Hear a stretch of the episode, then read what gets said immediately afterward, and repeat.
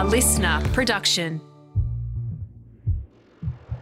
Hi, and welcome back to Broadsheet Melbourne Around Town. I'm Katya Wachtel, Broadsheet's editorial director and the host of this guide to Melbourne. There was a time when bread and butter was free at many Melbourne restaurants. Those days are long gone, but in their place, we have an era of bread and butter dishes you'd honestly cross town for. Broadsheet Sasha Murray recently journeyed across the city in search of the best bread and butter at Melbourne's restaurants, and she's here to share what she found. So you begin your story on Broadsheet by writing venues are charging between $3 and $12 a serve for these dishes, yet I think it's worth forking out for. Why? So it seems like since COVID, a lot of restaurants are really putting a lot of effort into their bread and butter. Gone are the days where we had baguettes and those tiny little yellow discs of butter now everyone's really elevating it. It's not just a simple pairing, it's very much like interesting spins. It's house made, it's focaccia, it's flatbread. There's so much you can So do. many flatbreads. So many flatbreads. It's now become a thing where I can't go to a restaurant and not try their bread and butter. I am obsessed with it. Whereas back in the day, it might be one of those things. You say it in your story, actually, that people will say, well, we don't want to fill up on the bread before we get to the main event. But now these bread and butter dishes or bread and something else, which we'll get to, are one of the reasons people will go to a restaurant. Absolutely. So It's, a, it's a dish that I look forward to the most half the time. Um, and, you know, the reason I actually wrote the story was I went to Etta at the beginning of the year with a few friends and we were so obsessed with their bread and butter. We ended up ordering three serves of it. And I just thought, this is such a thing. Like people need to know where the best ones are. Yeah. Of course, there is, we have some unbelievable bakers in this city. So top restaurants will also bring bread in from those bakeries. Also great. Yeah. But I think what you focused on in this story is the places who are making their own Yeah. and whatever goes with it. So we talk about the story that it's bread and butter. But it's not all butter. You know, there are so many different elements that you've got here to use this bread as a vessel for. Yeah. So let's start in the CBD. One of the one of the ones I've tried that I love, and I think we should start with because it's it's just so good, is Embla's spiced freekeh sourdough with mushroom butter in the CBD.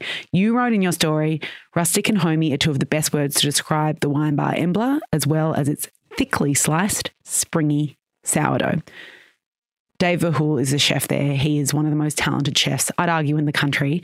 So, how does he go about making this pairing? Embla's a classic. Like first thing I thought of when I was writing the list. I think Dave's been doing this probably longer than a lot of restaurants, really. So his loaf takes 24 hours to make. He's got a 10 year old starter.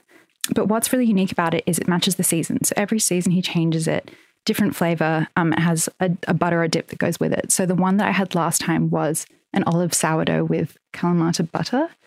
Um, and at the moment, he's doing a spiced freekeh with mushroom butter. So so interesting. That sounds very, very good.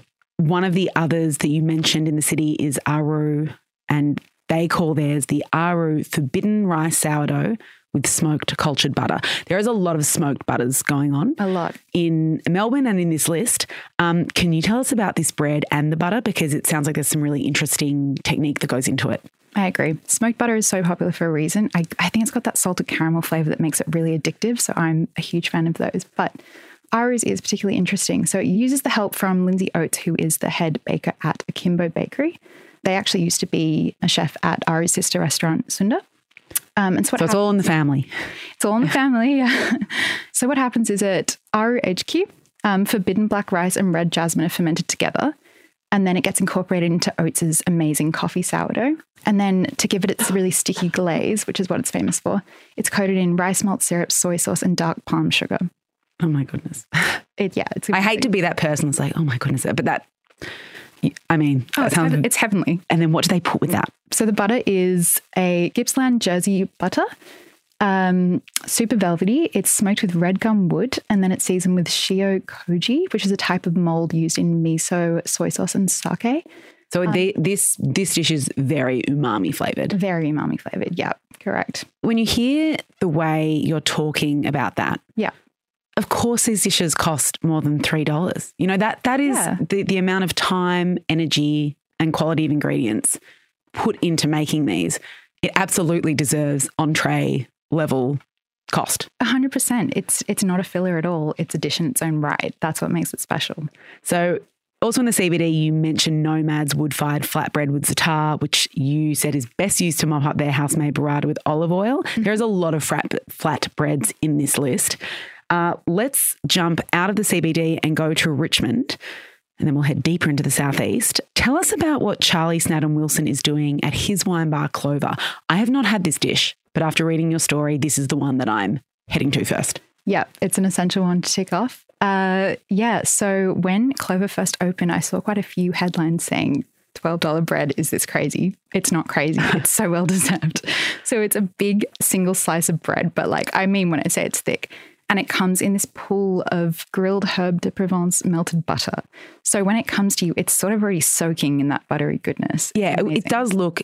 We've got a photo of this in the in the story, and it it doesn't look like butter. I mean, it looks more like oiled because it's it's already gone into liquid form. Exactly. It, like, yeah, I love when butter when bread comes with that just like big pot of olive oil. It does kind of feel like that, but it's so much better. and it looks like even the texture of that bread looks different to others.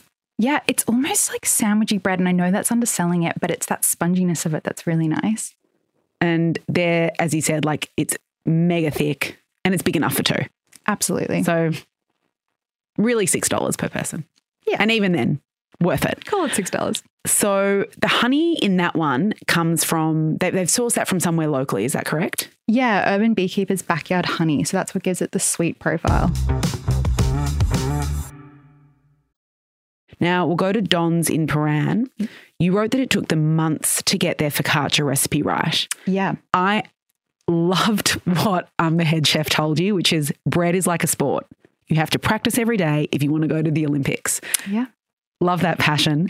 Uh, this is baked right in front of you. So tell us about this fluffy focaccia and the process of watching it getting baked and also how he does it. Yeah, so you have to sit at the kitchen counter at Don's because you see the focaccia being made. Um, his technique's pretty simple. It's just top quality olive oil, so he uses Mount Zero. Um, but there's a 48 hour proving process. And the best thing about Don's is the whole menu is pretty snacky. So anything would go with this focaccia. They used to serve it with like a fluffy cheese. I don't think they're doing that at the moment, but honestly, it goes with everything. And they have a pasta. They have this dish called pasta on a spoon. It's literally just one single piece of pasta on a spoon, but amazing with the bread. All the tips, all the tips from Sasha. Uh, also in the southeast, you've got Half Acre's wood fired za'atar flatbread, another flatbread. I've had that one. That also is served with smoked butter. It is so good. It comes fresh out of their big wood fired oven. And then Tulum does a flatbread as well, a grilled sourdough flatbread that's served with a house made cheese and sweet Turkish chili jam. I feel like it's, uh, is it the year of flatbread potentially? I'm not sure. It is. It's the fun of poking it, I reckon. Yeah. Uh, we'll finish up on the north side because you have got a laundry list of spots. We talked about Etta at the beginning. Of course, Rosheen Kaul is the head chef there. Uh, that's what triggered your idea for this story in the first place. You've mentioned a few others. Let's talk about Old Palm Liquor's flatbread because this is a South African flatbread or inspired by that. And of course, Chef Almay Jordaan is South African. I would love to hear about this one, the way you described it chari flatbread, and it has a texture similar to naan. So, how does she make that? It's sort of quintessentially South African. It's made using a quick rise dough, which is inspired by a. Um, so that's a South African bread that's cooked in ashes. But Jordaan's is smoked over a wood fired grill, which gives it its amazing chari marks. It's served with labneh, which is a soft Middle Eastern cheese. Um, so when you spread it over, it comes with a knife, you spread it over, it sort of just melts into the dimples. It's so good. And then that cheese has olive oil and sumac dusted over. It's just incredible. That's one you should get two serves of. Like don't don't skimp on that. Okay. Um, another one that you've mentioned here is Legato's wholemeal potato focaccia with malted brown butter. I mean, I feel like that's something to eat at the beginning and at the end. Uh, I would love to hear about how they make theirs. Yep. I live very close to Legato. I only tried it a few months ago, but when I'd asked friends, what are your favorite bread and butters? I heard so many people saying Legato, and it's so deserved. Um, so they have a really generously sliced focaccia. So it undergoes a 24 hour slow fermentation process. Um, it's got a 10 year old sour st- sourdough starter in there, potato for extra fluffiness, and salamoia, which is a mixture of olive oil, salt, water, and rosemary. And that gives it a really crisp crust. And then, yeah, the sweet and savory brown butter that it comes with, it's whipped with malt and molasses, and it's so good, so addictive. I was in Queensland recently uh, where I was served, it was a dark kind of rye, but also with that m- a malty butter. Yeah. You kind of just want to eat that by itself Absolutely. on the spoon. Another couple of places that you mentioned in the north was Hope Street Radio's focaccia with the whipped butter and Collingwood. Um, reading between the lines, that felt like one of your favourites or one you've had a few times before. I love Hope Street Radio. And yes, I've had it quite a few times. Uh, the Marion flatbread also made it onto the list, which made me happy because it's so simple. It's a classic. It's a non-negotiable order, I think. Um, at this, of course, Marion is Andrew McConnell's wine bar. It's also really simple, and I think that as you mentioned, Embla's been doing their breads for a long time. This flatbread at Marion has been there. I feel like since day dot, and I think you can get the same bread but with whipped cod roe at the Builder's Arms down the road. It's just I love that. It's served warm, and it's one of those dishes where it arrives on the table, and if you don't get in fast, like you are going to miss one of those pieces of flatbread because everyone goes hard, quick, and tries to lap up whatever they're they're serving with it. Absolutely. It's a classic. You also mentioned Bar Liberty sourdough flatbread, um, notably served with a pair of scissors. Yes, that's the best part of eating it. It's like a big, big pair of scissors and you chop it up into equal bits. But again, like people are going to quickly go for that and chop themselves a bigger piece, but it's very fun. And then one of the others you mentioned is Ides, of course, a beautiful fine diner by Peter Gunn. They serve not one, but two breads. And it's dependent on what goes with the menu that night. Of course, Ides is very much focused on seasonality. Yeah. But the ones you listed here was a sesame sourdough with peanut butter or a honey and flaxseed sourdough with smoked wagyu fat butter. Yep. I don't really know which one I'd prefer. I, I, I feel like I'd be happy with either set down in front of me, but I kind of would want both. I have a peanut butter addiction, so I know I'd want that. There is no one else. I don't think there's anywhere else in Melbourne where you can get bread with peanut butter at a restaurant, let alone a fine dining restaurant. So that would have to be it for me. Sasha's story is titled 11 to Try Melbourne's Best Restaurant Bread and Butters. The story is well worth a read in its entirety. Sasha's really gone into the nuts and bolts of how these chefs are making their bread and whatever comes with it. So it's a it's a wonderful read. We thank you for the very onerous task of traveling across the city to try all these beautiful breads and butters. If you need a partner next time, I will come with you. That's it for today. You can stay completely up to date at any moment of any day at broadsheet.com.au or on Instagram at broadsheet underscore melb. If you're enjoying the podcast, tell your friends and leave us a review. And to make sure you don't miss any episodes, subscribe or follow us wherever you're listening now. You can find new episodes in your feed every Monday, Wednesday, and Friday morning.